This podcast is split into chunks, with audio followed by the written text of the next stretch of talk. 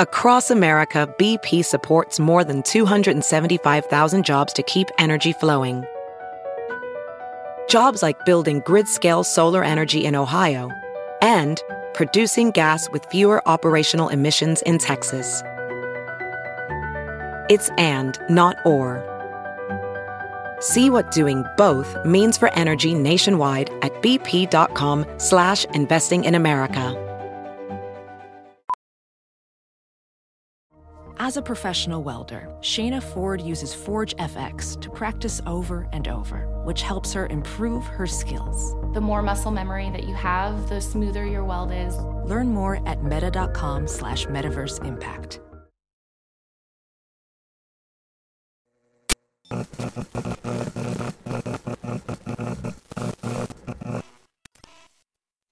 All right. Um, let's see.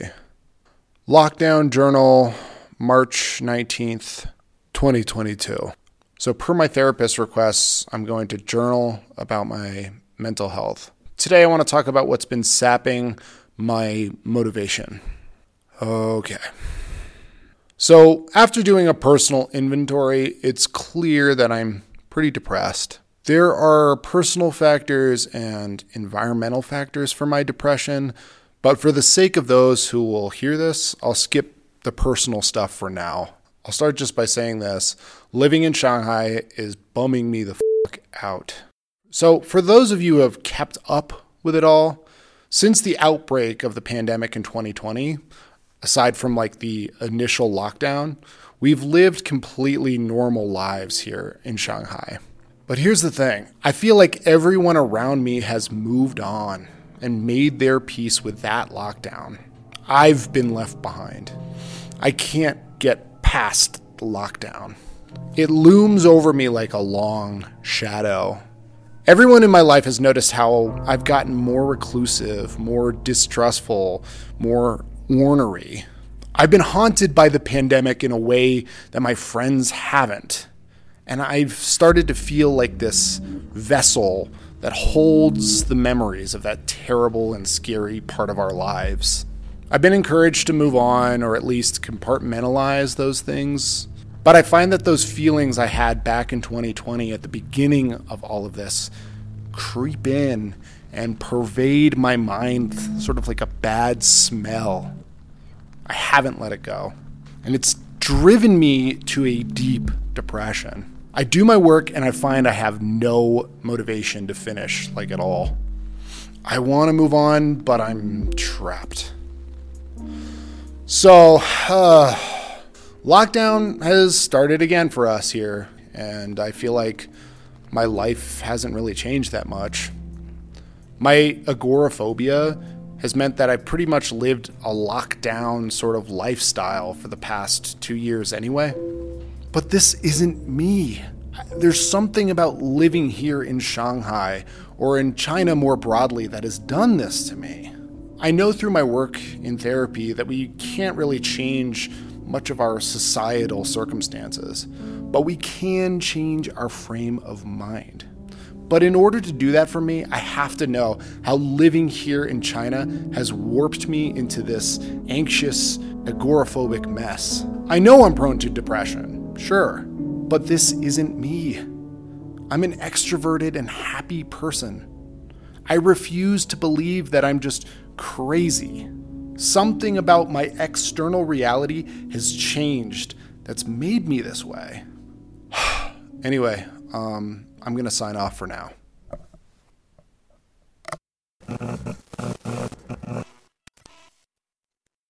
So, there's a little background for you. Hello, everybody. Welcome back to Strangers in China. I know it's been a long time since I've made a podcast. I've been working on some, I just haven't really had the motivation to put anything out. The question for me isn't why haven't I put anything out? I'm pretty clear about that. I've been pretty depressed. The question I've been asking myself is why put something out now?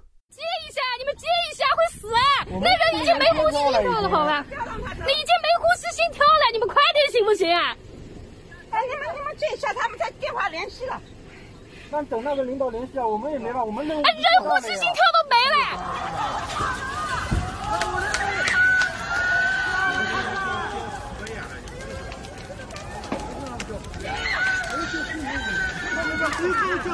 大家看一看啊，居委里面很多蔬菜、大米、牛奶、饮料，来看一看啊。我在录像，我是执法人员，我跟你讲，我是执法人员，你推谁执法的？请你戴个口罩，请你戴个口罩。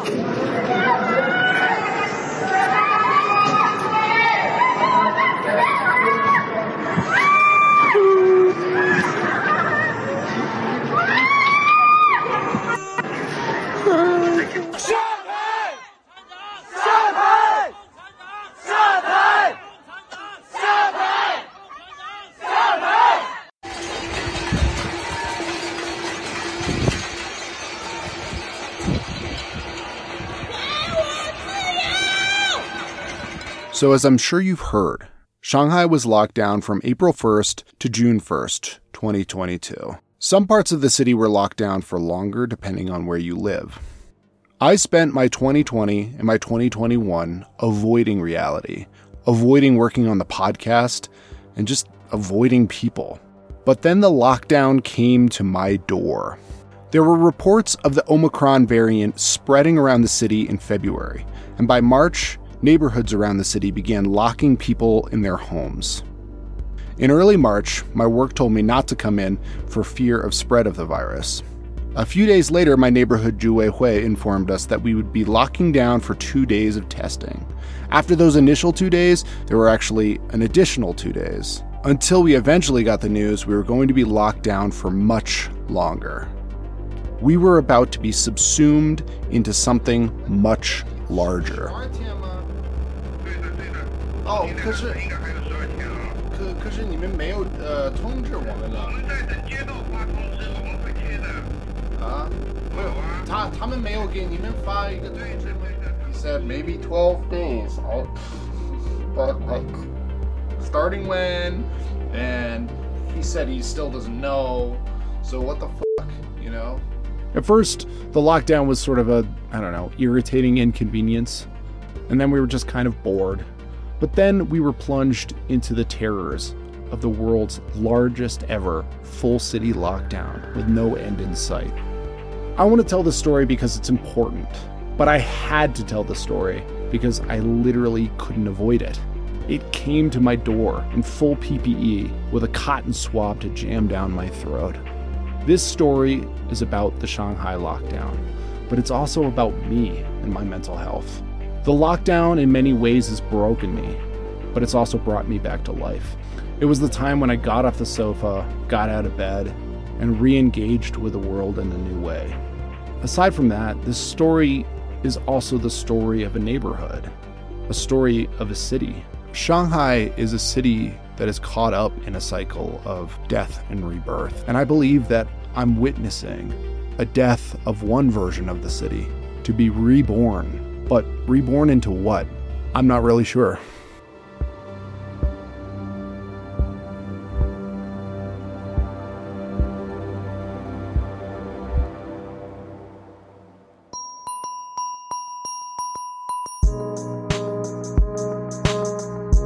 You're listening to Strangers in China. This is the Lockdown Part 1 A Day in the Life.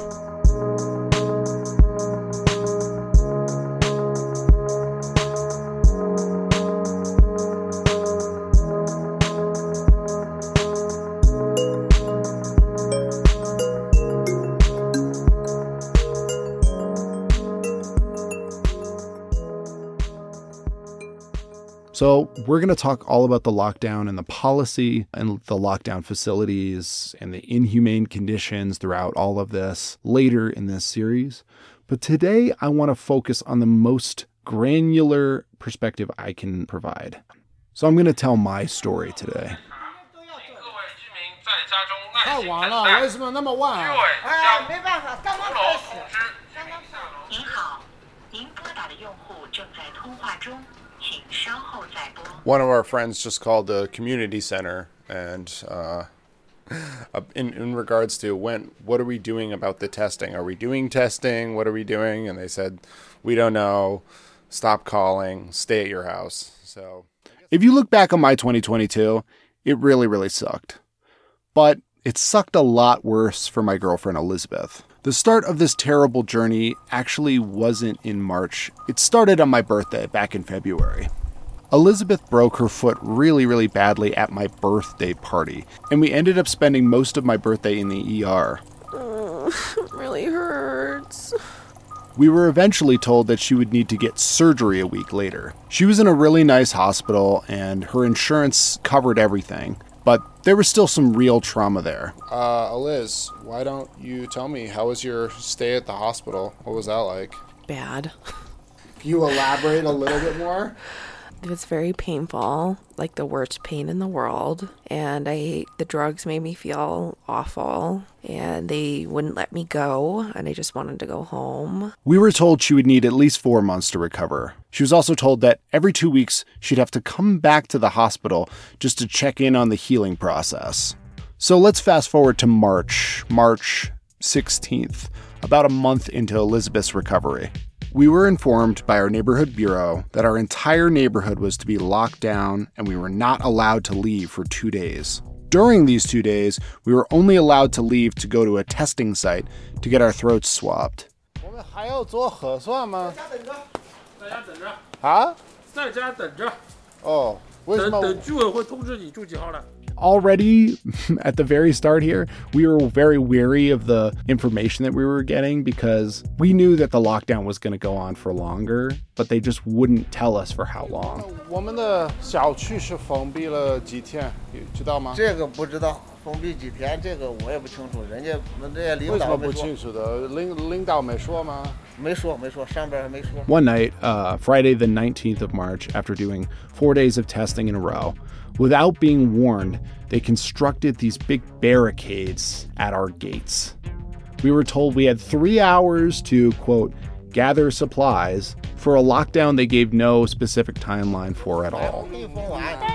有通知嘛，你现在没有通知啊？那浦东那个浦东好几个村子哪有通知啊？他什么通知啊？有时候半夜半夜跑过来，他还通知你啊。这个也要准备的，万一家里吃所以的没了呢？说让你们准备今天下午，所以今天下午这不现在可以出去买东西没有人通知买了你晚上下午没让我出去。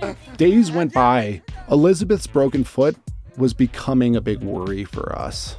See, she was scheduled to visit the hospital to get the staples removed from her surgery wounds. But we were in lockdown, and we had to figure out just how locked down we were.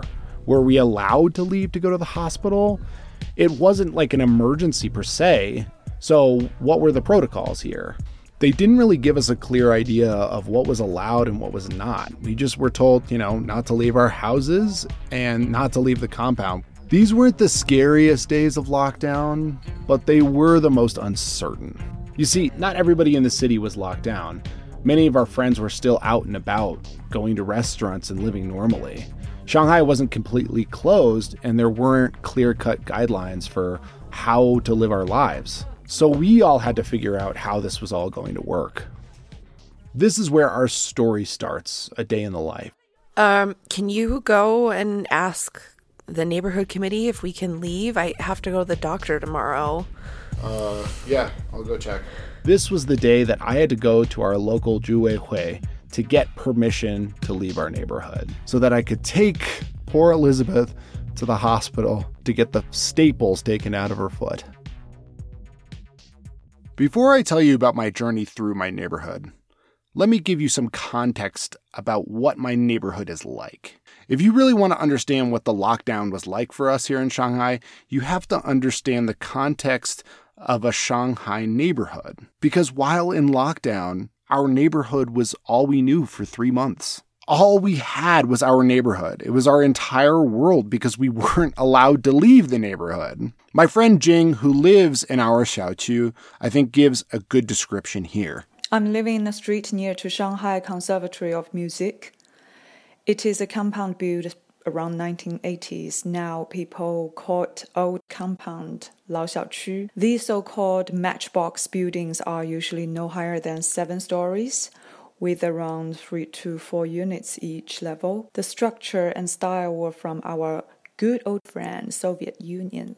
As it is in a very primary location, quiet but convenient, People living here are now those from all over the world as well as generations from local Shanghai. Our Xiaoqu, it's not like an American neighborhood, you see. It's all boxed in. Our neighborhood, our Xiaoqu, is designed to be easily monitored. It's surrounded on all sides with 13 foot tall walls. The walls are topped with an electric fence. There are only two points of entry, and the main entrance has a guard shack. It's tucked away from the main road. I've counted at least 40 security cameras spread out throughout the place. Some people will tell you that these measures make it a safe place to live, but it also just so happens that xiaoqus that are designed like this are very easy to lock down and contain. I won't say exactly where I live, but it's in the former French concession. There's a statue of the famous Russian poet Alexander Pushkin that looms over a roundabout in the central square near our Xiaoqu. Pushkin's there because this area actually used to be the Russian quarter of the French concession. This used to be a really fun place for like nightlife back in a more exciting time in Shanghai's history. There used to be bars and clubs situated on the corners around the Pushkin statue. The Camel used to be here, which is a Shanghai nightlife institution. Party people from all over the city would converge on this area before. But now the government's bought up all the real estate and pushed all of the nightlife away. Aside from a few revelers who put vodka bottles at the base of his statue, Pushkin resides over a very quiet square in a very pretty but boring neighborhood. So that morning in mid March, I pushed our creaky apartment door open and was greeted by the sounds of the neighborhood. The sun is out. It's really, really beautiful. Nice and warm today. Stepping out with my dog, BB, I also grabbed a garbage bag just so I could toss it out on my way to the Juweihui. Now, during this lockdown period, we weren't supposed to be hanging out outside in our neighborhood. The gate was sealed and we were supposed to stay in our homes. But even right from the start, no one was really following those rules. As we're like looking around the neighborhood when we were out getting our test done, it seems like people are really, especially the older people, are not respecting the rules of the lockdown at all. they're gathering in little groups, they're ch- chatting with each other. I made my way down our row of buildings, the row that's sort of furthest from the main gate. My neighborhood is really pleasant. It's not out of the ordinary per se, but it's special in one particular way. Because we live smack dab right between the Conservatory of Music and a musical high school, people in our neighborhood are always practicing their instruments. This actually sort of became the soundtrack of our lockdown.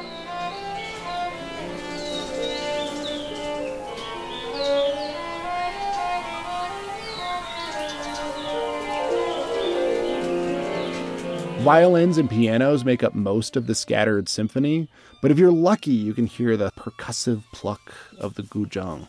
And to some people's chagrin, you can also hear the glass shattering ululating of one of the opera singers. I like the music. I even love the opera singing. It makes me feel like our neighborhood is special. Every time I step out my door, I get a smattering of vigorous practicing, like basically from every angle. I make my way down my row of buildings towards building 10.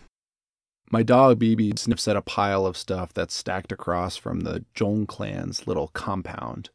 All the first floor level apartments have outdoor kitchens, so the Zhong family has rustled up ancient scrap and built little porches around where they do their cooking. They've turned what was previously an outdoor space into a sort of living room hanging off their front door. This little space they've made is made out of old billboards and plastic sheeting and old furniture. Great Grandpa Zhong spends his day sitting outside and he loves my dog. He likes to pet him. Scratching my little pug's head is the only time I've ever seen a smile etch across his 90 plus year old face. Till the day that his wife died, great grandpa Zhong used to push his wife in her wheelchair around the neighborhood. Now he sits outside in a salvaged chair, absorbing the music and the goings on in our row. He doesn't move much, but he really does love petting BB. The matriarch of the clan is Zhong Ai. She's probably one of the most active members and most important movers and shakers in our neighborhood. 所以大部分的这里的人都认识吗？认识。几十年了，你在这里，对吧？I've really never met anyone quite like her. She's really charismatic and very sharp tongued. Zhong Ai is afraid of literally no one, and although she can be kind of mean sometimes, everyone seems to really like her because she's just so damn funny. She's also really involved, like I said, and so she volunteers for the Juwei Hui, Every time there's a COVID test, I see her dressed head to toe in PPE, putting her big voice to good use, herding and corralling people to go get their COVID tests. Just a few days ago, poor Zhong Ai had to be out in the rain all day. She was out there helping to administer the COVID test that day. 昨天晚上对吧？我昨天在那里下雨，鞋子全部湿掉。好了，晚上回来全部洗掉换掉。衣服洗掉，弄到一点多睡觉。我想今天总会没事了，睡个懒觉。后来七点多电话来了，有我们做志愿者是有钱的，但是有时候也没钱了，像这次就没钱。但但我们没钱，我们也要上。为什么？哦，你有钱就做，不有钱就不做，这个不行的，对吧？这个觉悟就太低了，对吧？所以我们有时候没钱，我说我们也做。As far as I've counted, there are five generations of Zhongs living here. There's great grandpa Zhong all the way down to Zhong Ai's granddaughter, who's three or four. Although I think they're a little bit wary of me, they don't like that BB sometimes pees on their junk pile. I feel a real kinship with them. I like how tight knit they are. I like that they assert themselves and occupy so much of the row. I like that each one of their four apartments is bursting at the seams with people. They have smaller apartments than our apartment. Our apartment feels tiny with two Americans and a dog, and they have like five or six people in each of the apartments. They remind me of my Italian family in some ways. A group of people who, upon arriving in America in the 60s, were packed into a two room apartment with something like 10 people living in one place. 其实人很好。我们这里人很爽，对，直爽，你知道吧？对啊，就想说什么就说了，哪怕说了错了，我们也不会生气的，因为习惯了。对呀、对吧？他他出发点是好的，对有时候说错话很正常的，哪个人不会说错话？对对吧？对对对。 I pass the next row of buildings down from mine, and I see a group of old people gathered around talking and smoking cigarettes. The old folks are the ones who have staked out all the good chilling spots in the neighborhood because it's really their neighborhood. During normal times, working age folks don't usually spend a lot of time in our Xiaoqu because our lives are so much more about whatever it is we do outside of our neighborhood. The old folks care so much more about the neighborhood because it's their world, their network, their friends. I feel like they are so much more suited to this lockdown because they've already created a community within the walls of the compound. Now, that's not to say it's always harmonious between them. I do hear them arguing and even fighting from time to time, but they care for each other and take care of each other for the most part. The most astonishing thing about my stroll to, you know, throw out my garbage and ask for permission for me and Elizabeth to go to the hospital is that I see a group of children out playing. They are racing around the neighborhood and chasing each other on scooters. The kids are out here having fun. I guess uh, their online classes aren't uh, aren't happening right now. 你不要去上课吗？你们在玩什么游戏？看看能不能抓到他。 哦，你要抓到他们？不不不，是我是看他们往哪儿走。Before lockdown, I'd never seen most of these children. Children in China are basically neither seen nor heard. They anonymously pass their days being carted between school and private lessons. They have homework all night.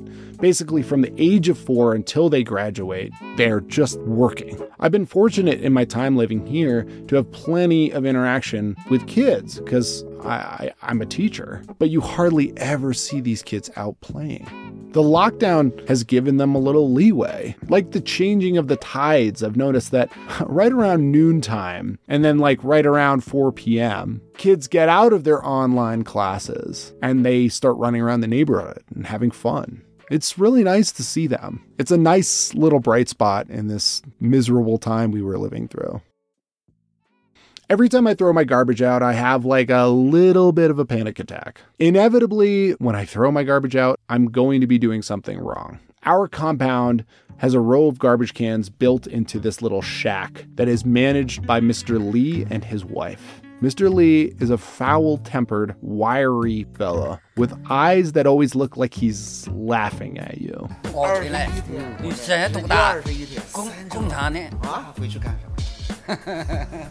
There's really one thing in the world that he has power over the garbage pails. And he prowls around them like a restless dragon, protecting its hoard.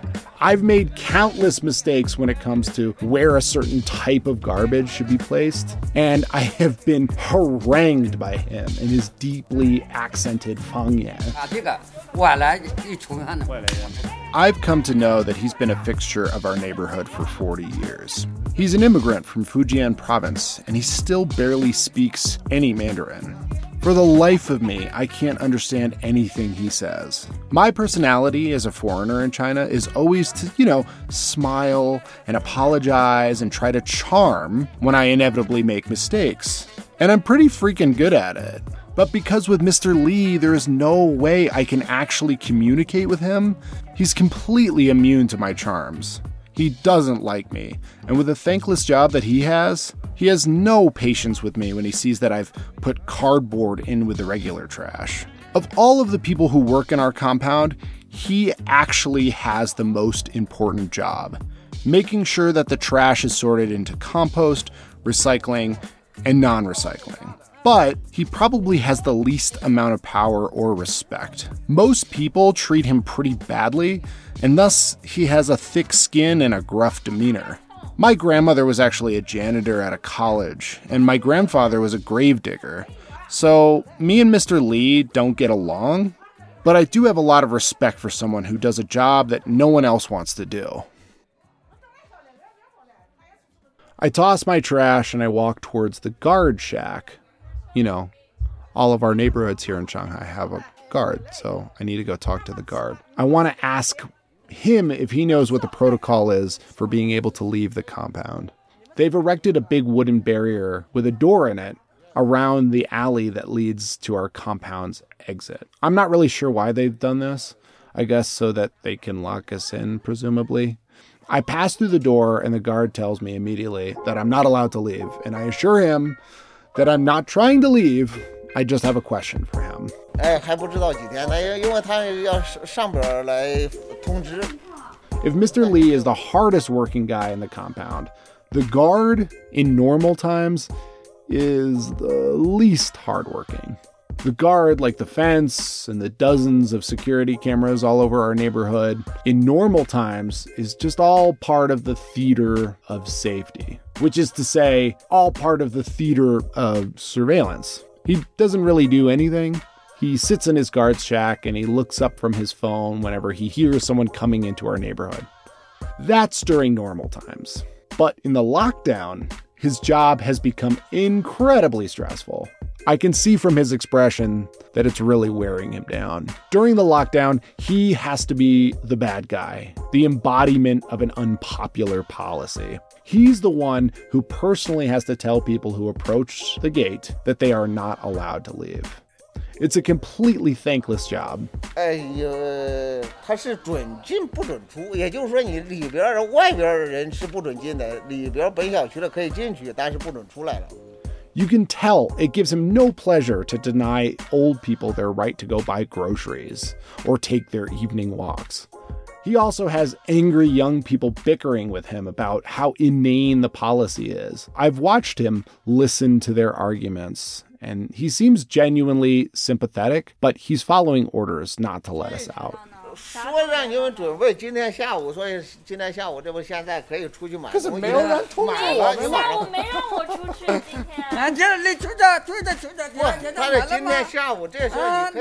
the guard is relieved when I approach him with a question, and I remain calm and polite.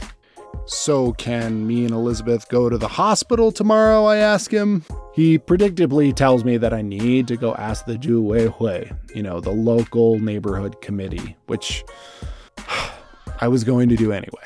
Though it's his ultimate discretion as to whether someone can get in and out of the gate, he always has the power to defer to the wisdom of the Juwei Hui. The buck is therefore passed.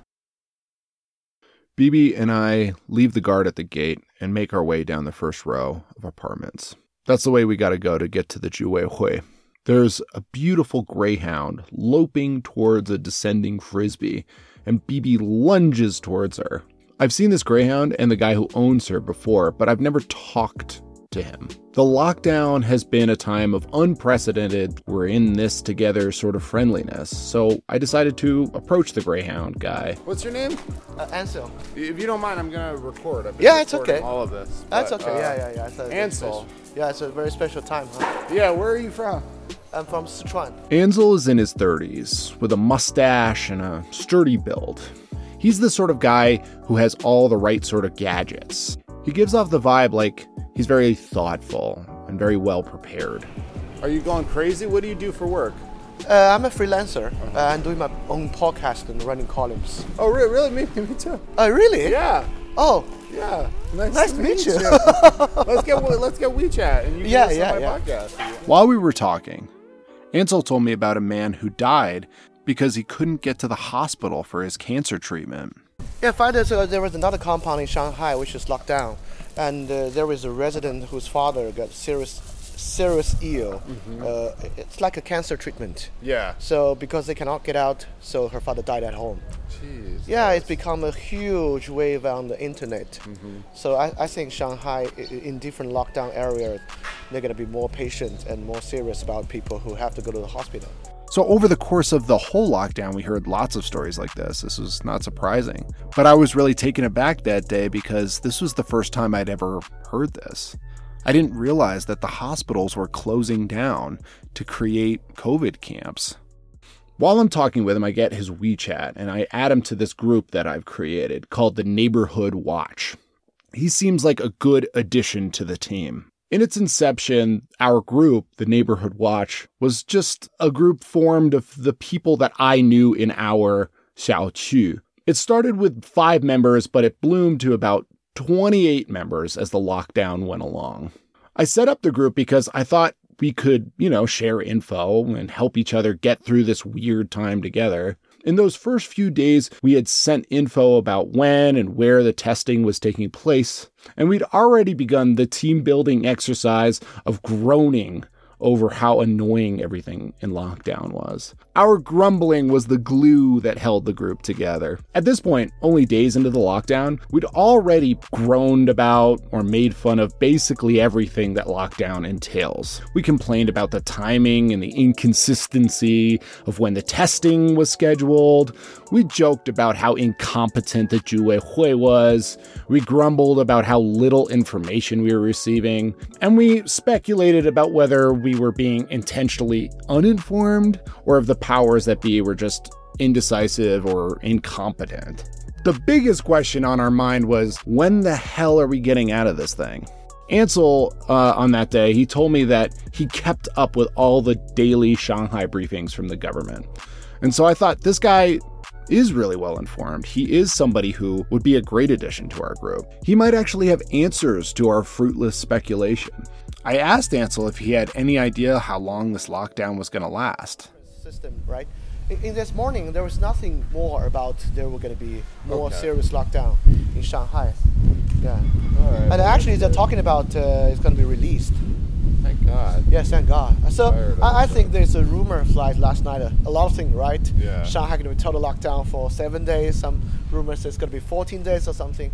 But uh, this morning's reference, the, the conference, uh, it's, it, it, it's it's all rumors. I didn't know at the time that Ansel would end up being a really helpful, great member of the group. I was just happy to meet a new friend on that day. What I didn't know about this message group, though, that I created in those innocent days in lockdown, those days in March, is that this group, the Neighborhood Watch, they would literally become my lifeline.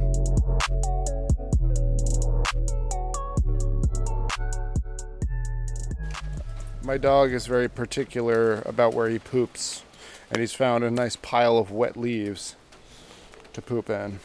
So, I guess, oh, that's a terrible little turd. I guess I have to pick that up. Hold on, Pug. Don't run away. You gotta pick that up. As I head down towards the bureau to the Juwei Hui, I have to stop to let BB see his best friend, Mr. Zhang. Mr. Zhang is a man in his late 70s who BB loves so much. He calls BB over and squats down and pets him for at least five minutes every time he sees him. I really like Mr. Zhang and I appreciate how kind he is to my dog. Not everyone in the neighborhood likes dogs or likes BB specifically. He can be a troublesome little pug. I worry a lot about how people perceive my dog. I've heard horror stories about dogs being stolen or poisoned or reported and then taken away here in Shanghai.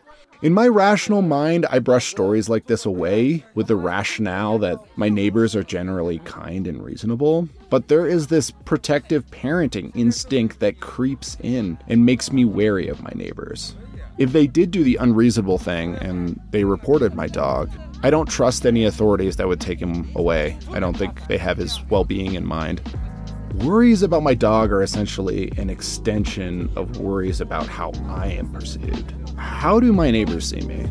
They mostly approach me with affable smiles, but I hear their politics when they let their guard down. I know that they feel contempt for who I am, both as a foreigner and more pointedly, as an American.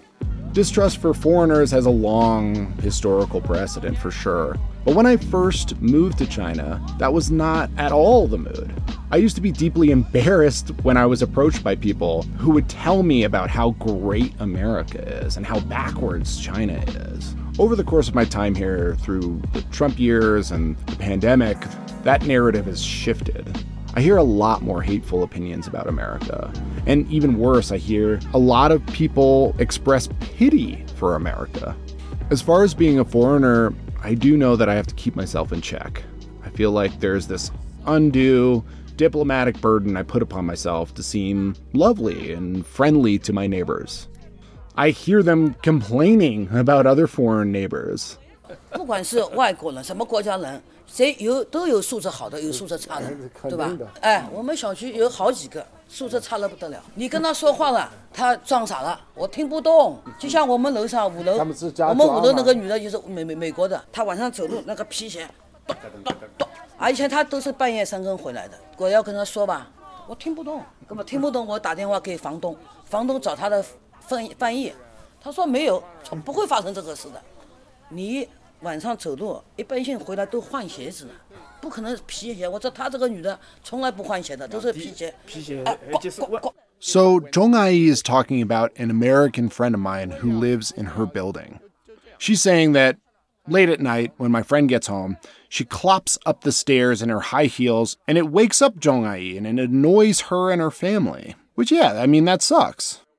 Now, obviously, this is just one harmless anecdote but I hear my neighbors talking a lot about the problems that they notice with the foreigners all the time. My neighbors tell me all the time about how bad and annoying some of the foreigners are. They always admit that some of the foreigners are great, but they seem to really focus in on those stories about how annoying they can be.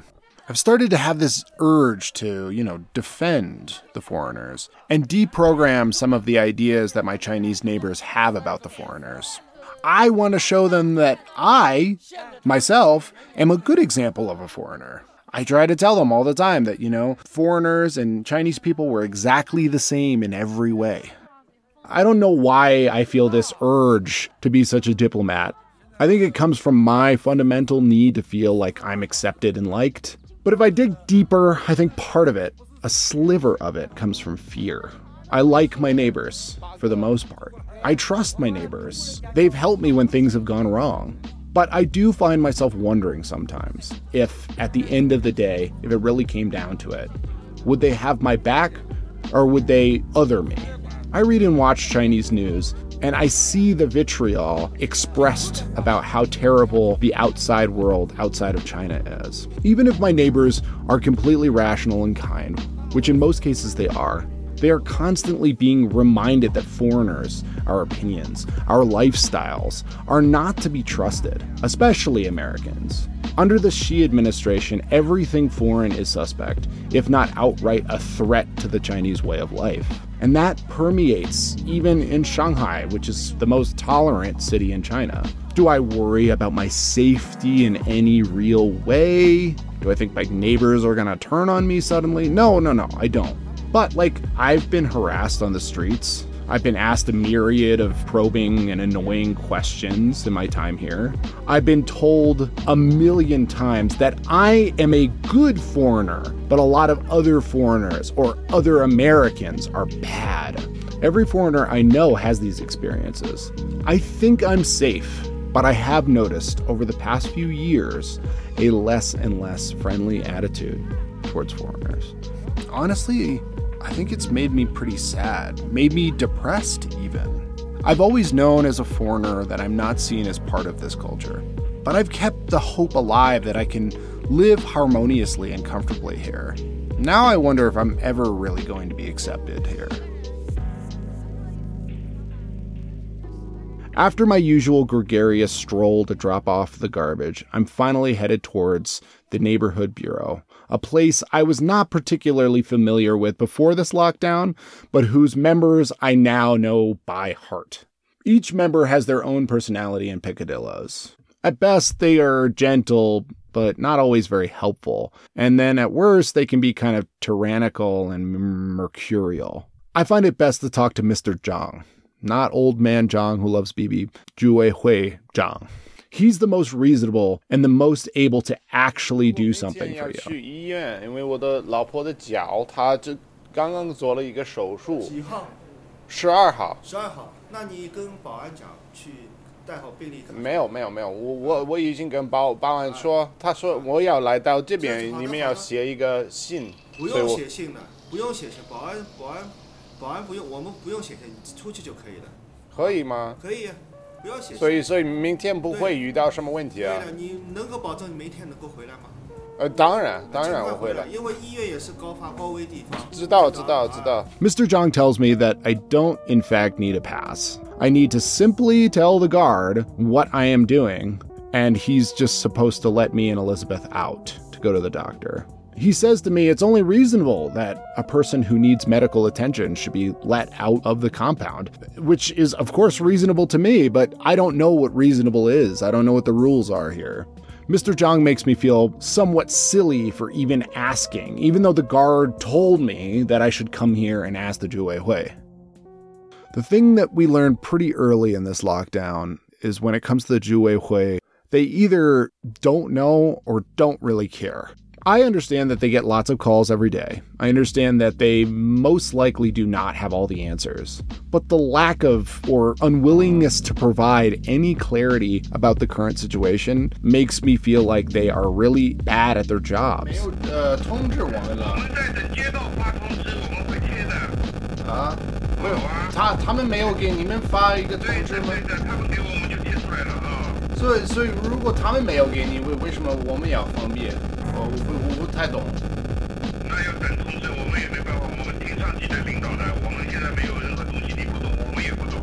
Okay.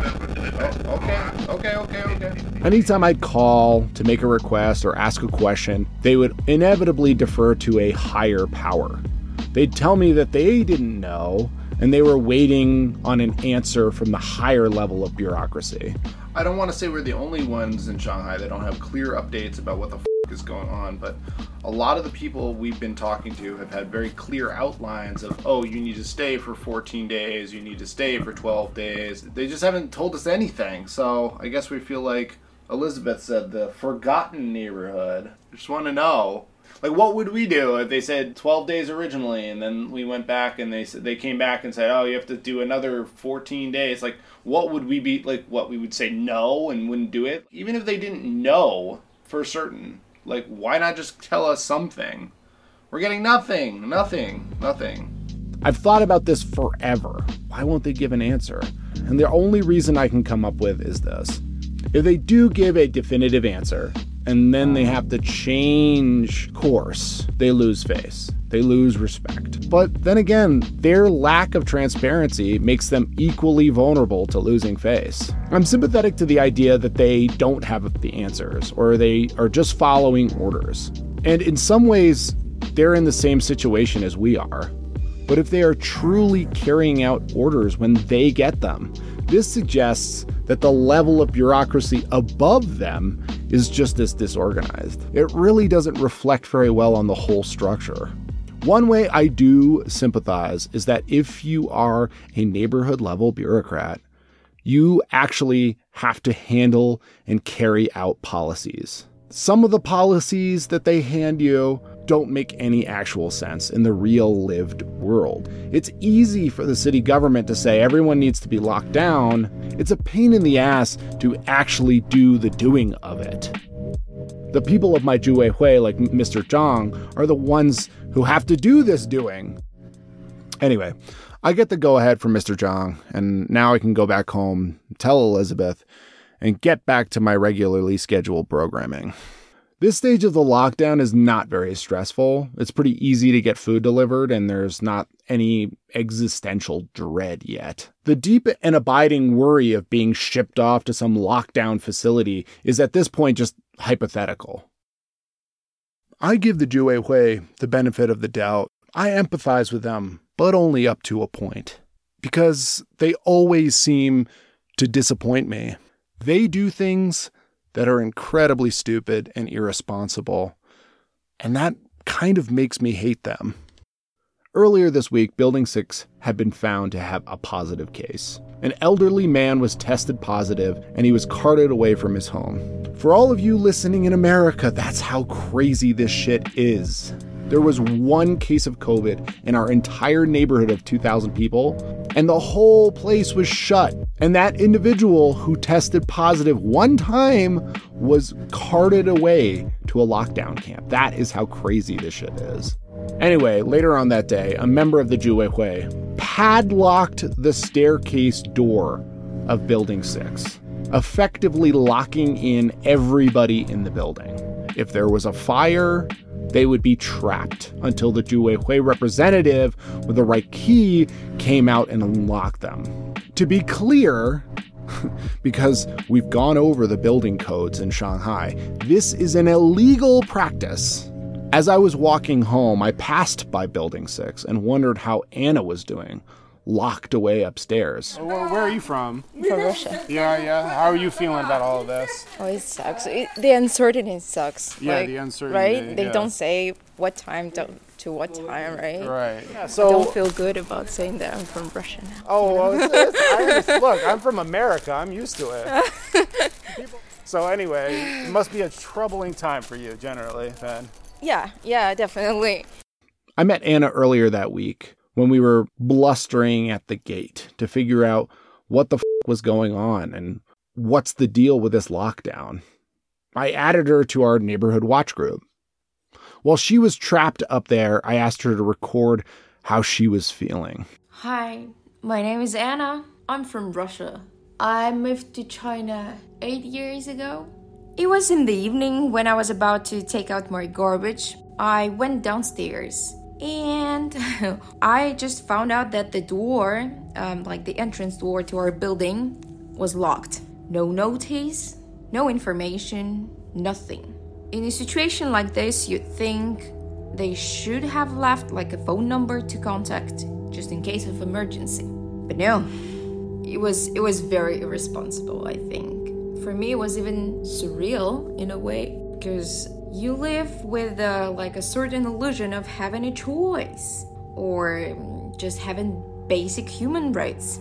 But then if they want to lock you just just lock you up. Um, they just do it without like thinking if it's right or wrong. I contacted our neighborhood committee. At first, they did not answer any of my questions. It was like, oh, we had to do that, blah blah blah. Two days later, like we were locked up all this time, they finally officially noticed us that there is someone tested positive in our building, like two days later. and that's we that we're gonna stay inside for another seven days on top of the two two days we were locked in. Overall i don't want to say anything bad about like the neighborhood committee. Obviously they're just doing their jobs in the only way they were taught to do it um, maybe it's just me having the stockholm syndrome um, they do seem very stressed over this situation though. Um, but I just wish it was organized and managed differently. It's been five days, five or six days, I think. Um, maybe I should start cutting notches like Robinson Crusoe. Uh, so far, we do random COVID testing. It's never scheduled one day they ask you to go down to do it at 11 p.m. The other day, the ban on your doors in the morning. Like, they never tell you. They never tell you in advance. One evening, my neighbor downstairs got a message from, like, neighborhood community guy, which literally said, Don't go to sleep until you're told. This sentence pretty much sums up the whole experience. For now, I used to compare living in China to to a lottery. There is a certain number of sometimes very unfair rules you gotta follow. Sometimes you win, sometimes you lose. But recently I feel like living in China is more like being in a toxic relationship. Sometimes you are loved, sometimes you get abused, but but you just stay, you choose to stay.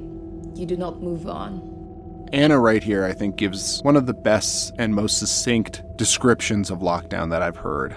This idea that she has that living here is like a toxic relationship hits so hard when you think about the fact that our Russian and more pointedly Ukrainian friends feel like they don't have any other option. They have to stay here. Not to mention our Chinese friends who literally cannot leave China right now, even if they want to. When I asked the Juwei Hui about locking down Building 6. They told me, Mei Bamfa. They had no other way.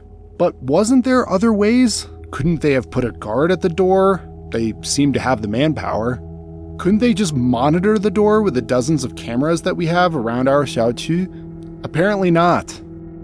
My question now is who made this call? Who decided that we should lock Building 6 up like this? Reports from other communities in Shanghai show that similar methods, or even crueler methods, were used in locking people in their homes.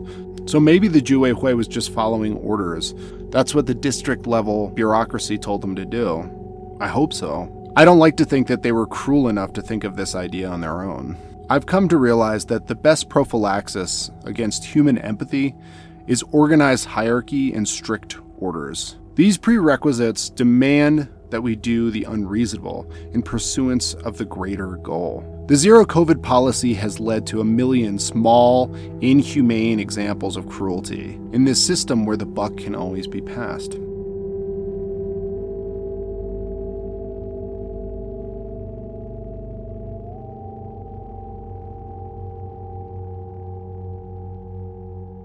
I made it back to our house and informed Elizabeth about the protocol about us leaving, that we could just walk out. So I went down to the Juwei Hui, and uh, basically they just said that we just go and talk to the guard. Do we need a note or anything?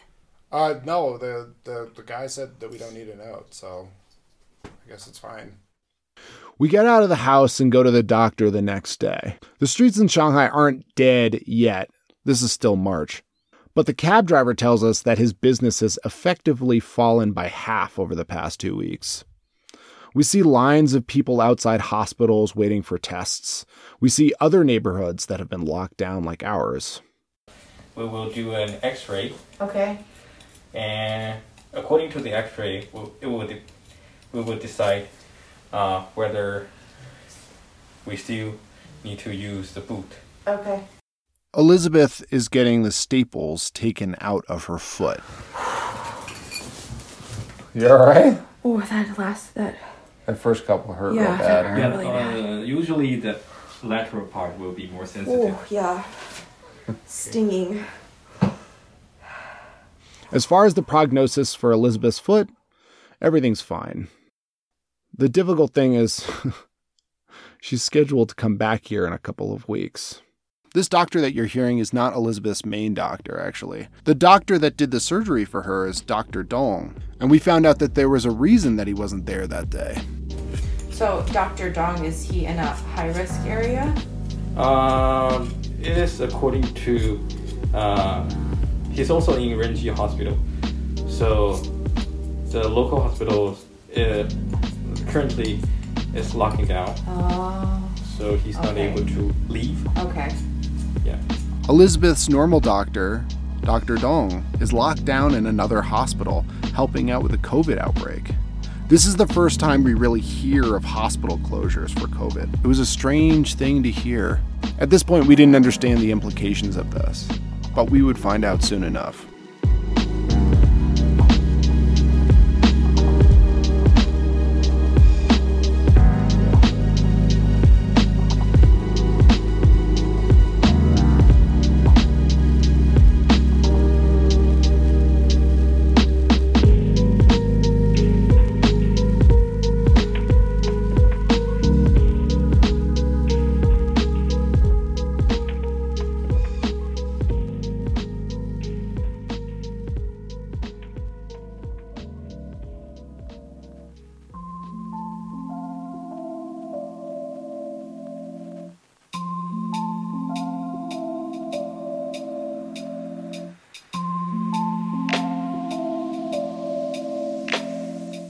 I've lived in China for nearly 10 years, and I've come to understand that the entire country, architecturally and politically, is a series of concentric circles.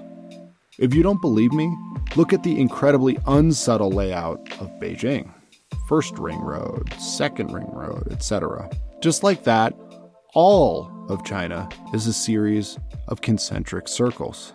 COVID has really amplified this idea for me. The biggest ring of them all are the physical borders around the country, heavily regulated and policed. This physical border has basically been entirely impenetrable since 2020 because China's been hermetically sealed from the rest of the world. Of course, with its online restrictions, China has been hermetically sealed from ideological pathogens for much longer. Within the country, it's the same thing concentric circles.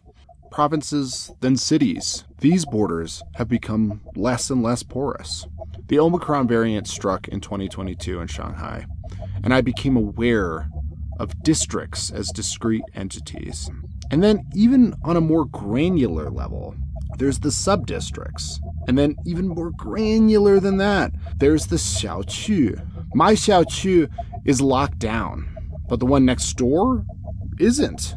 We are separate and distinct political quantities to be regarded as discontinuous.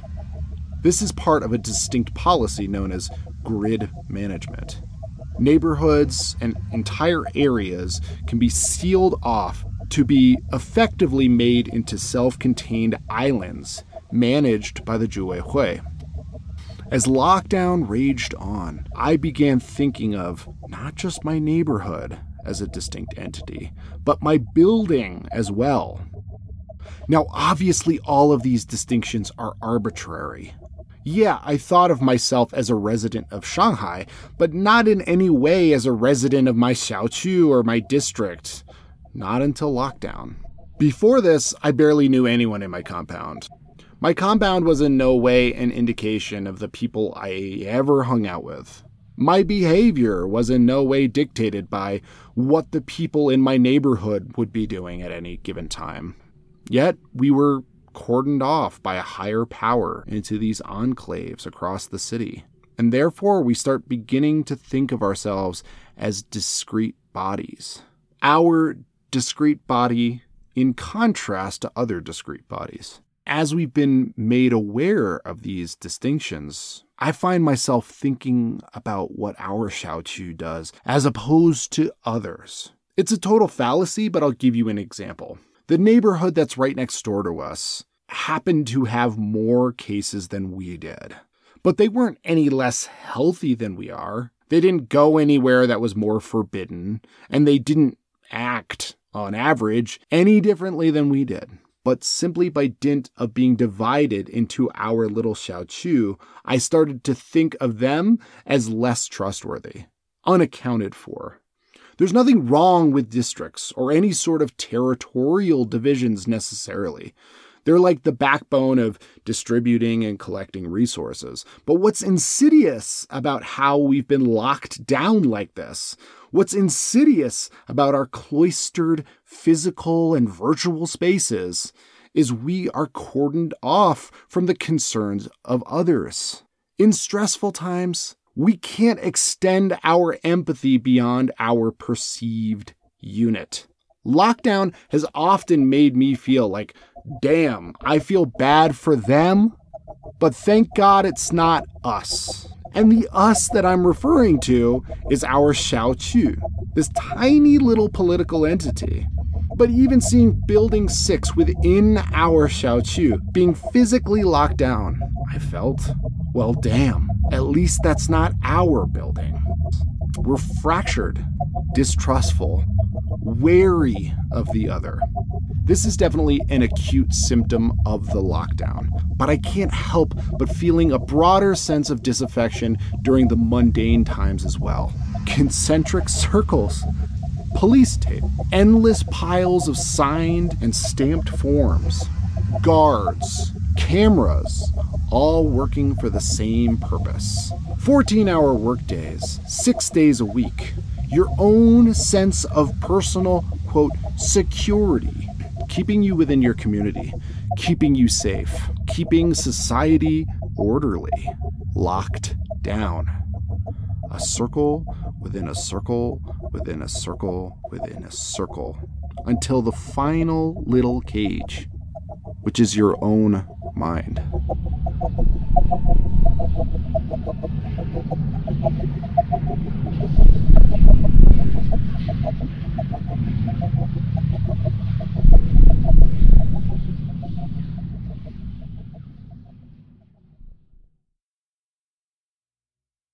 So days went by until we'd been locked in for 11 days in our compound. We had never gotten a timeline as to how long we'd be locked down. This is really when we started hearing reports of lockdown facilities being built around the city. Positive cases had begun to really surge. Then we started hearing the rumor. The rumor that would turn out to be true. It started spreading around in WeChat groups that there was a much more serious lockdown that was pending. A lockdown that would be enacted citywide. What? Yeah, can you read the note for us? The expert group's prediction is that the epidemic prevention and control in Shanghai is out of control. The next step will long will likely be longer time grid closure, so try to find ways to store more food that can last a long time. There should be action tomorrow and the day after! Exclamation point! they included an exclamation point at the end. A team of top CCP officials were apparently coming in from Beijing to monitor and advise. There were claims that the army was being brought to quell any dissent, with pictures of units arriving by train. The local government was seen as taking a far too loose approach with a quickly accelerating problem, and it was time to crack the whip. The hammer was to be brought down on China's most unruly prodigal son. All of this was buzzing around an anxious city. All of these rumors turned out to be true, even though official statements on March 24th condemned all of this as rumors. They faked us out. They're blocking Pudong and locking it until the first. And then they will do the same thing for five days in Puxi. Yeah, so basically in two turns they're locking down one side of the city and then they're locking down this side of the city. Over so. a 10 day period. It's important to note that Elizabeth was always less credulous than I. Throughout the lockdown, she would always assume that the official info was bullshit, and she was usually right. I always remained hopeful and then was usually disappointed. So I wonder how long they've known about this Also, that while we're shit still going open. on last week, and they're like, it's a rumor, there won't be citywide lockdowns. Which I just felt like that was a lie. Yeah. On March 27th, they imposed a full scale lockdown starting in Pudong, which is the half of the city that's east of the Huangpu River. They planned on eradicating COVID in five days by rounding up all of those who were sick and putting them in facilities. And then, according to this initial plan, after opening Pudong back up, they would fully lock down Puxi, where I live, for five days. The plan was to test everybody every day for five days, basically. According to this initial plan, within 10 days, all COVID cases were to be eradicated outside of the designated quarantine zones. The message of this plan was delivered late in the evening on the 26th of March.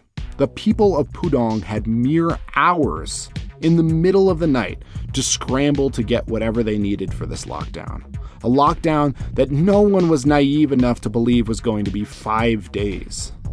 That meant that the lucky ones, the ones here over on my side of the river in Puxi, we had five days to get our shit together before they locked us down completely.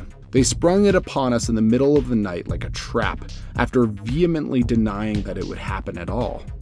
The people of Puxi, again, Puxi being my side of the river, watched as a wall made of policy and technology and manpower dropped over Pudong. We spent five days of freedom scrambling from market to market, buying everything edible off the shelves before the wall came down around us. Sometime around the 27th of March, our compound was unlocked. No one actually informed us. I had to hear it from people in the neighborhood watch group, so I called the Juwei Hui to confirm that I could leave. 喂，你好。啊，你说。啊，我我听说过有一个朋友给我说，uh, 我们解放了，我们可以走去外面，是不是？对对对。现在买菜可以出去买，也就是没有完全解封，可以出去买菜，买菜以后回来还在家里。 In those five days before the official citywide Puxi lockdown was to take place, I spent most of my time trying to get groceries. I am in one of our local grocery stores. Doesn't seem like there's a whole lot of stuff on the shelves though, except for snack foods. All the essential stuff has been bought up. Every single shop that was still open was thronged with people clamoring for foodstuffs. After getting your basics, you started thinking outside the box. This lockdown was the first time I'd ever eaten canned meat. And damn, was I thankful to have it. 土豆，土豆、红萝卜都土豆都买买光了。土豆，等一下我带你买一点 The。old folks are way ahead of the game in my neighborhood. One day they organized a vegetable delivery from a distributor. This way they didn't actually have to go out and push through all the crowds. They asked me if I wanted some vegetables. 要不要？没事，没关系的。要不要？ 不要不要等一下他，我们有送来我们有土豆。啊，有土豆了。就是就我我的意思就是，我昨天去那个啊超市没有是，你他们听懂了吗？他们家买，等一会儿有车去拉菜来，你叫他卖一点给你。是吗？是不是要不要？ OK，我我来看一下什么时候要到等一天。下午，下午我也买一点。 I remember uh, on one of the last days that we had to prepare, lockdown was supposed to start on a Saturday, and I think this was Thursday or Friday. I remember seeing this young couple who was like very stylish but seemingly clueless, scrounging around in my local convenience store. They, I remember they asked the clerk, Do you guys have any more like cup of noodles or microwavable ramen? And the clerk just laughed at them and said, We haven't had those for days. They've all been bought up. I remember the sort of dumbfounded look on the young couple's face as they realized, Well, shit, what are we supposed to do? We were to be locked down on Saturday, April 1st at midnight. It's weird living through a time when basically you and everyone you know is waiting for a major scheduled event that will upend your lives. The atmosphere was really strange. The city felt weirdly electrified, buzzing with terrible purpose. Everyone's zipping around the city, storing up for our scheduled hibernation. I would have loved to be an alien on a spaceship observing this sudden change. Sitting in my spaceship, I would have seen, you know, people going about their normal lives, to half of a city shutting down completely, while the other half scatters around frantically looking for food. What an amazing feat of human capacity it is to shut down an entire city.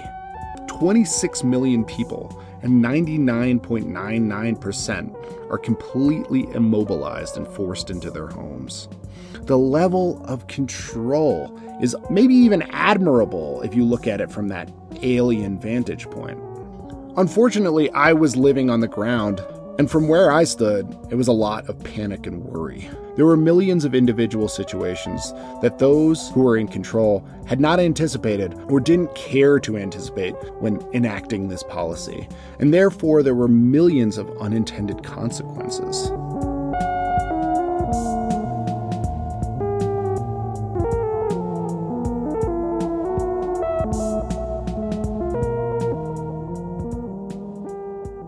After a few days of panic buying, that Thursday, I had one final meetup and outing with my friends, just a few blocks away from my house. Nothing was open at all except for a grocery store that happened to have a beer fridge. So we stood on the street and drank beer and had one final hurrah before our impending doom. So what do you want for your podcast? Nothing. I What do we want need to say? Nothing. I just wanted to record the ambiance of us being together. Told us. Yeah, right. Do you want to cheers? Like, not cheers. Cheers. Beyonce knows. Beyonce To the lockdown. No, no, no. Beyonce. Eh? Guys, we were all so sweet and innocent. We all knew that the lockdown would be longer than five days, but we had no idea we wouldn't see each other for at least two and a half months. It was somber revelry, but we all stayed out later than we normally would have, grasping at the last gasps of communal fun. Lower. What's wrong with your teeth? I think your teeth are so nice. One better, stupid, childish. You do what you need to do to make yourself feel good and beautiful. So true, mate. Right? We weren't the only ones out enjoying our evening. There were a bunch of groups of people out hanging out drinking beers like we were. There was a mood of hedonistic nihilism.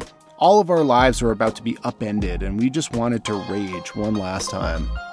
The police actually provided a lot of our entertainment that night. Because of the lockdown policies around the city, people were not supposed to be gathering in groups. The police would show up, ask what we were doing out, and insist that we disperse.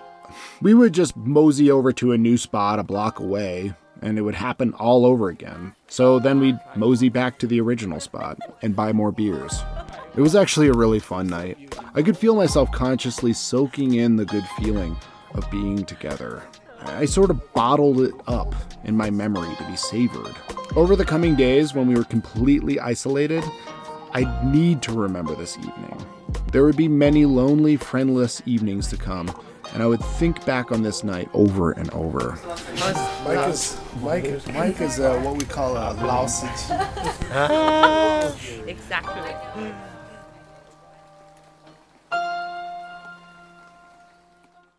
I woke up the next day with a nasty hangover, but I wasn't going to lay in bed all day. It was my last 24 hours of freedom, and I had a mission.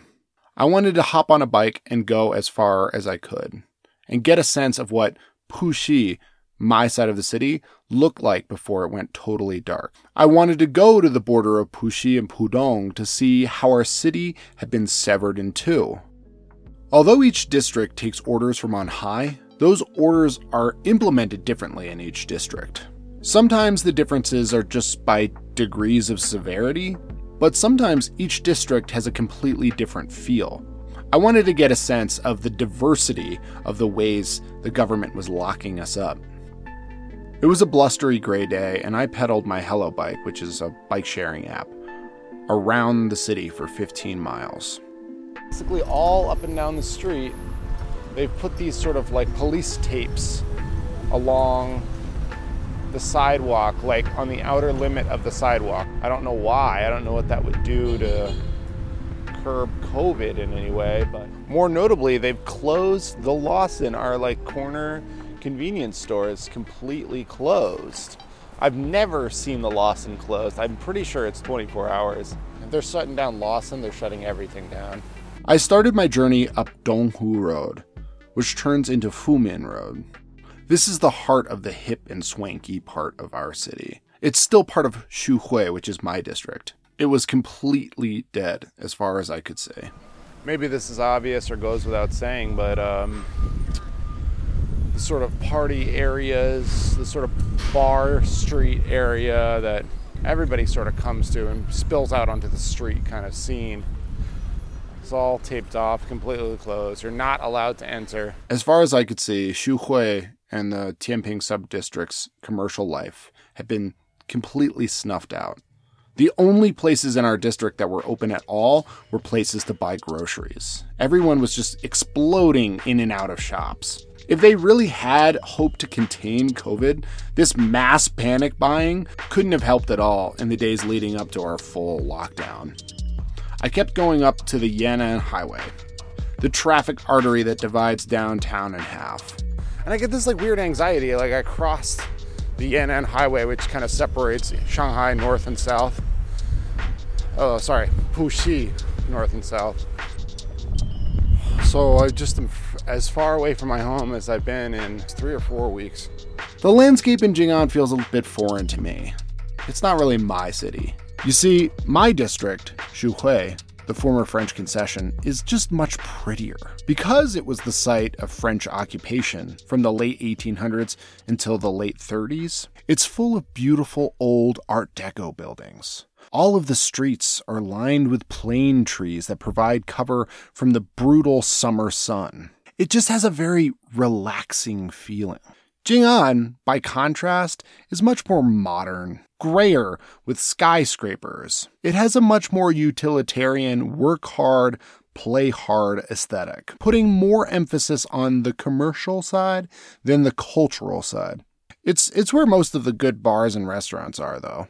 Aside from aesthetic differences, it seems that during the lockdown, they were playing by very different rules in Jing'an. Xuhui must be much stricter about their lockdown policies because Jing'an is like, I don't know, things are like fairly open. We have 12 hours until the lockdown starts. Biking around, it was cold, like temperature wise, but the city felt so empty and so lonely. In my year of solitude and depression leading up to this lockdown, I couldn't stand being out in the city, especially in the day. The streets are populated with school kids and commuters and old folks. It's loud and abrasive to someone as sensitive as I am. But seeing it now, seeing it so empty, I felt a distinct sense of melancholy. All of this infrastructure designed to serve people was cold and desolate like a great skeleton. Blocks in Jing'an are laid out like this. On the street side, there are commercial buildings, and then internally, within the blocks, there are neighborhoods where people live. It was a really spooky feeling knowing that hiding behind the facades of these closed businesses and restaurants, there were thousands of worried, annoyed, anxious, trapped people, sealed off from their neighbors and packed away. Every apartment had a person in it. These apartments were buzzing with energy, with desire, with will but everyone was forced to be cloistered away by a combination of resignation, fear, and strict policy. I cut across Jing'an to its less commercial parts and saw a very different picture. I saw those big yellow barricades. But I'm on Shimen Erlu. I'll, I'll look it up later where it is, but this is where you see those infamous yellow barriers that just literally they just cut off everything, cut off everybody away from where they can get out or whatever. It's just like big yellow barriers.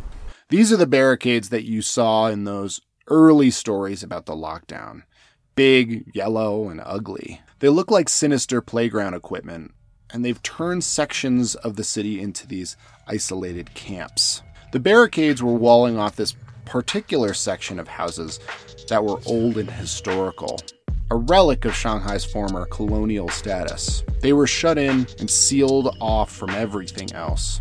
The buildings are these beautiful old brownstones, um, but they are clearly in a state of disrepair, overlooked by a modernizing city, a city whose government has little sentimentality for foreign imperial mementos that are still scattered around. It seems like in the Bund and in the former French concession, there is an ethic of preserving some of that history, but even in my part of the city, a lot of these buildings are being replaced by the monotonous, gray, anonymous structures that populate the rest of the city. This was a section of the city that had been condemned early by this outbreak. a forgotten corner that was to be swept over eventually anyway by the forces that are modernizing. In this section of the city, I saw two lovers. Two lovers are meeting at a gate. They can't go through the gate, but I felt a little creepy about this. This was like a private moment that I wasn't supposed to witness, but it was a beautiful moment. The couple, they were both very beautiful. I couldn't see his whole face, but I could see hers. And I could see the longing in her eyes. She loved that man in that moment, and even the harshest lockdown measures couldn't keep them apart. It was such a potent reminder of humanity and love in these dark times. I feel sort of misty and teary in remembering it. Throughout the rest of the lockdown, this moment was seared in my mind, reminding me of how beautiful life and love is, even when the times drive us to extreme sadness and ennui.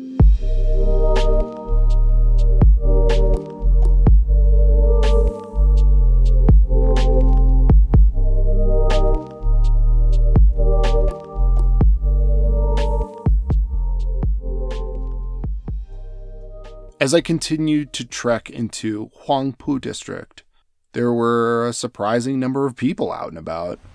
Aha, I found it. The one dancing troupe of ladies in Shanghai. I have not seen one. There's three ladies.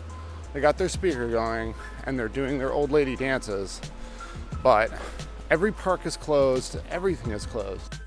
Huaihai and yes, Huangpi Nanlu. And it's actually surprising. There's a number of people out here who are out here like documenting, like taking pictures and like just the emptiness of the city.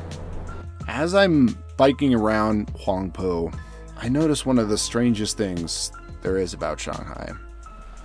So, the the weirdest thing about Shanghai as like a city is just that there's so many parts of the city that are just kind of like are just like kind of defunct. Like I'm like right down in the heart of the city. I'm on I'm still in Puxi. I can't go to Pudong obviously. But I'm right in the heart of the city.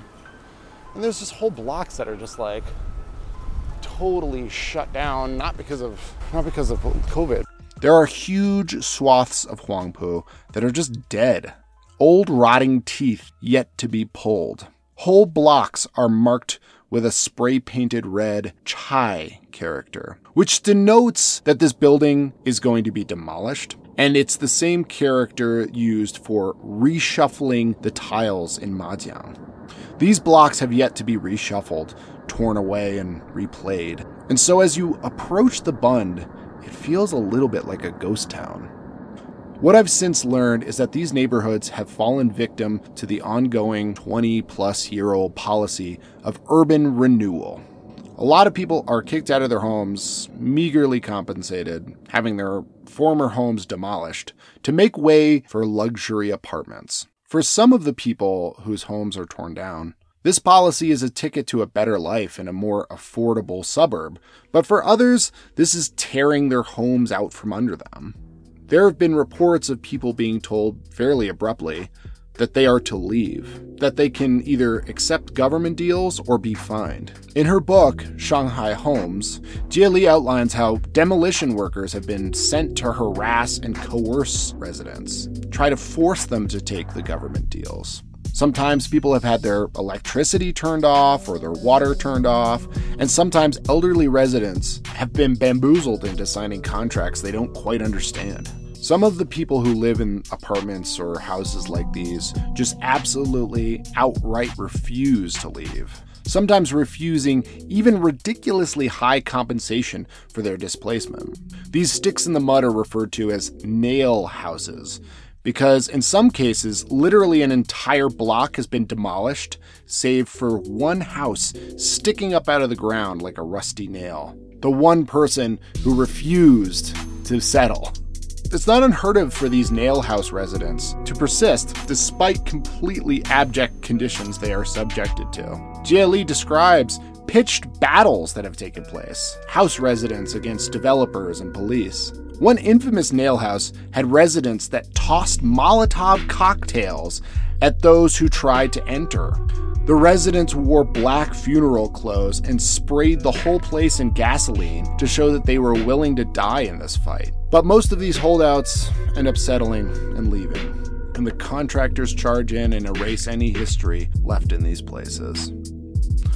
From these graveyards of the displaced sprout Goliath luxury apartments. In many ways, feng shui is still taken fairly seriously in Shanghai. It strikes me that building your new home on the human misery caused by displaced people would invite a lot of sha qi. But the government and the developers make a killing off this process, so maybe it's worth all the negative vibes. According to my research, this whole area that I'm biking through has been condemned to be renewed. I'm guessing the stragglers who are left behind are those who are still negotiating with the government about their compensation, what they're owed for their homes. These demolitions were supposed to take place in 2020, but have been postponed due to the pandemic. As long as I've lived here, so four years, this area of Shanghai has been like a big white empty husk.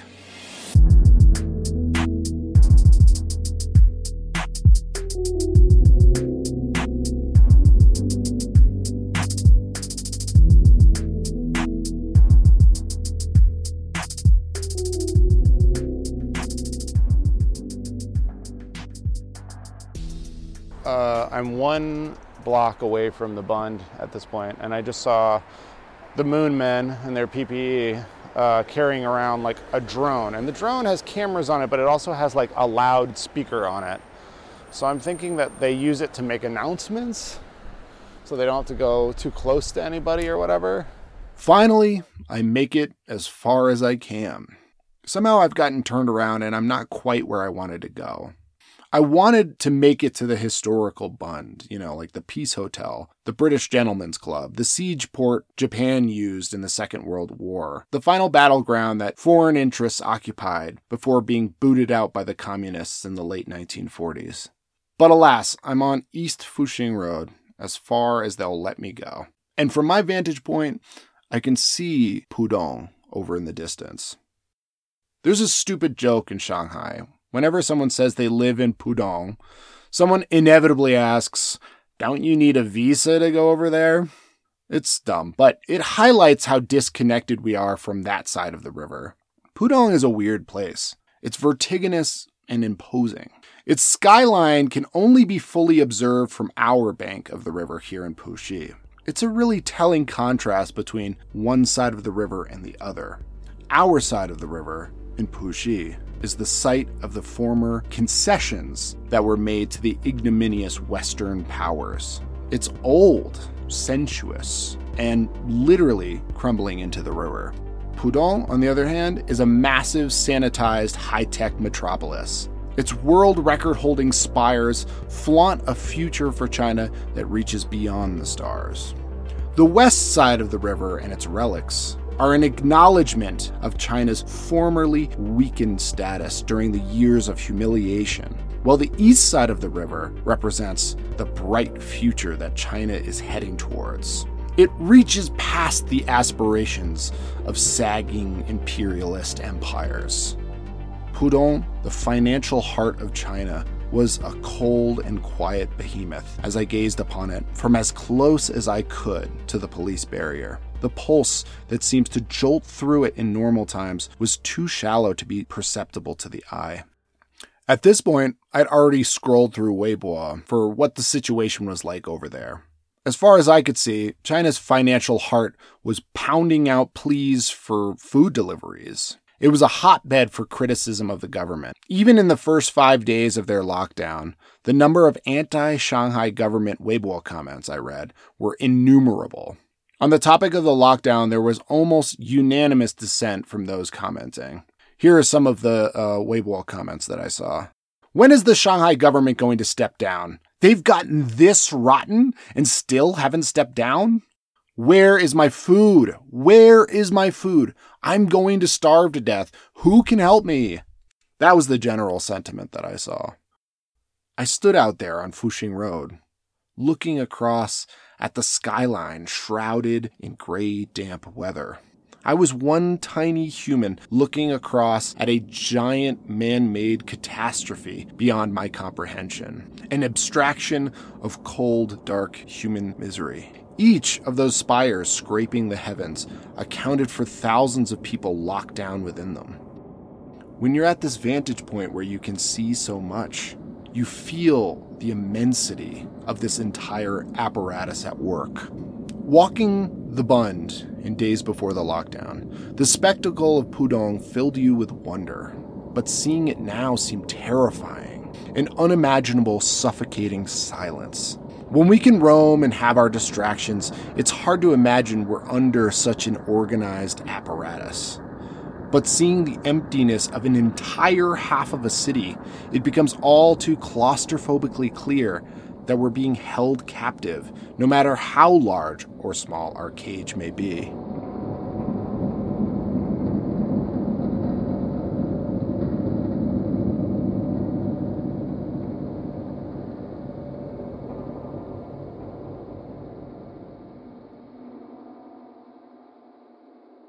The only people on the road were me and a few cops patrolling the tunnel that leads to Pudong. I didn't linger. I'm not immune to the anxiety of feeling like I'm not doing what I'm supposed to be doing.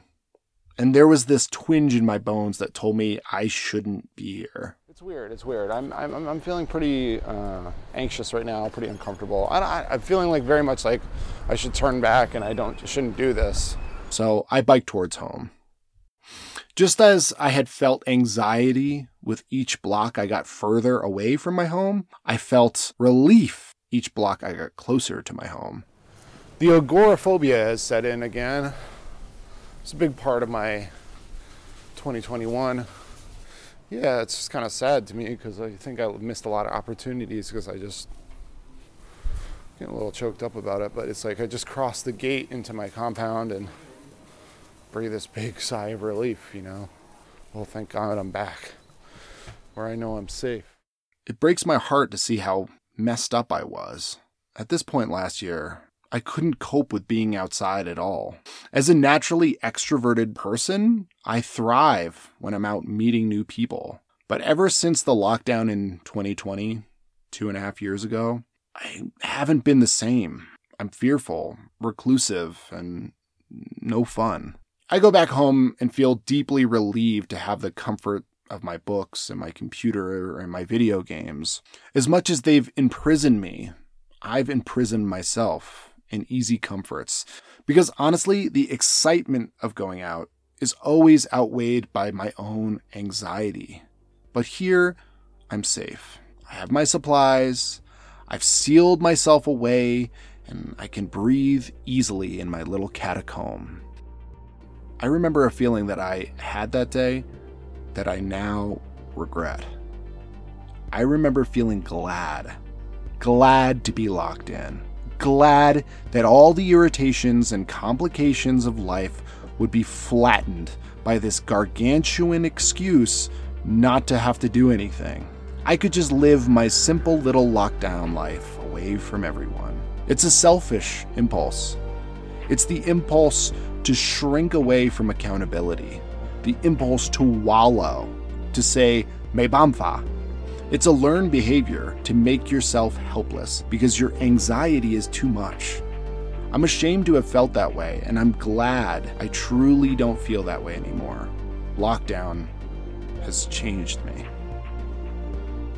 That was my last day of freedom for a long time. I had five days. Five days to rush around and store what I could, like a squirrel getting ready for hibernation. But lockdown wasn't hibernation at all. It was undoubtedly the most stressful time I've ever lived through. Did anything really bad happen to me during lockdown? No, I guess not. I wasn't starving like some. I didn't have a major medical emergency that led to grievous harm on my person the way that some did because all of the hospitals were closed. But the uncertainty, the claustrophobia were more than I could handle, and I almost completely broke. American listeners may be entirely unsympathetic. So what? You got locked down for two months. You should try living what we lived through in the past two years. But there's something more here. I know now that I'm not just crazy, that there's something wrong with this society. There's something entirely inhumane about the level of surveillance, scrutiny, and control that we are placed under living here. It's certainly impressive that a society is capable of such control of its population, but there's something so crushing, so perverse about the helplessness that you feel when you're buried under that control. I don't think that this feeling is entirely unique to China, but there is no place where the full scale panopticon has been so fully realized. I think being so acutely aware of that during this lockdown has literally broken us. We're changed. We're not the same people we were when all of this started.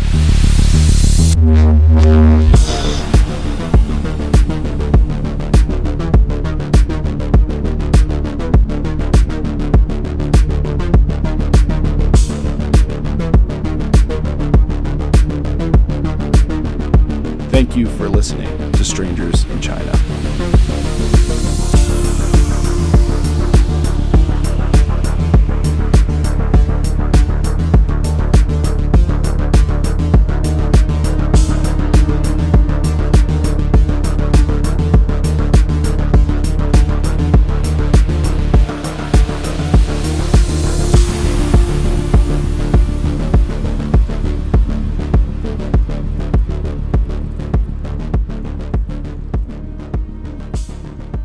So, next time on Strangers in China, we're going to talk about the actual experience of the actual lockdown. It won't just be about me. I'll spread the focus and bring in other people and talk about their experiences as well. So, listen up. This is a call to everyone who lives in China currently who has stories about lockdown. If you lived through a lockdown in any city in China over the past couple of years and you have something to say, please email us. You can email us at strangersinchinaofficial at gmail.com. You can also message me on Twitter at Stranger in China. I'm interested to hear your experiences, your feelings, and any specific stories that you might have about lockdown. So please, please, please hit me up. Again, that's Strangers in China official at gmail.com or on Twitter at Stranger in China. I have so many people to thank for the making of this episode. Let me start by thanking Jenny and Mark for helping me get through all of this. Devante introduced me to the Japanese manga Berserk, which really inspired me a lot through this process. I just want to shout out all my friends in China. I love you guys so much. Special shout out to all of my neighbors who literally kept me fed and as happy as I could be in this lockdown. And uh, thanks to Anna, who put her neck out to tell me about her experience. Strangers in China is a Sinica podcast network production powered by the China Project. Thanks to Kaiser for mastering this production. The Strangers in China theme song is Analytical Skeletons by Cezus. The other music in this episode was made by Moss Heim, Trey, Jays, Barry, Ginger Pitcher, Domes, TDP Experimental. Wow, there's a lot of music. Uh, XXIUK, Lakey Inspired, Taz Lazuli, Terry Skills, Lofi, Dream, Purple Cat, Ye Old Experimental Junk, Lagang, Obani, Joswin, Barry, and MCV. Thanks everyone for listening, uh, and tune in for the next episode.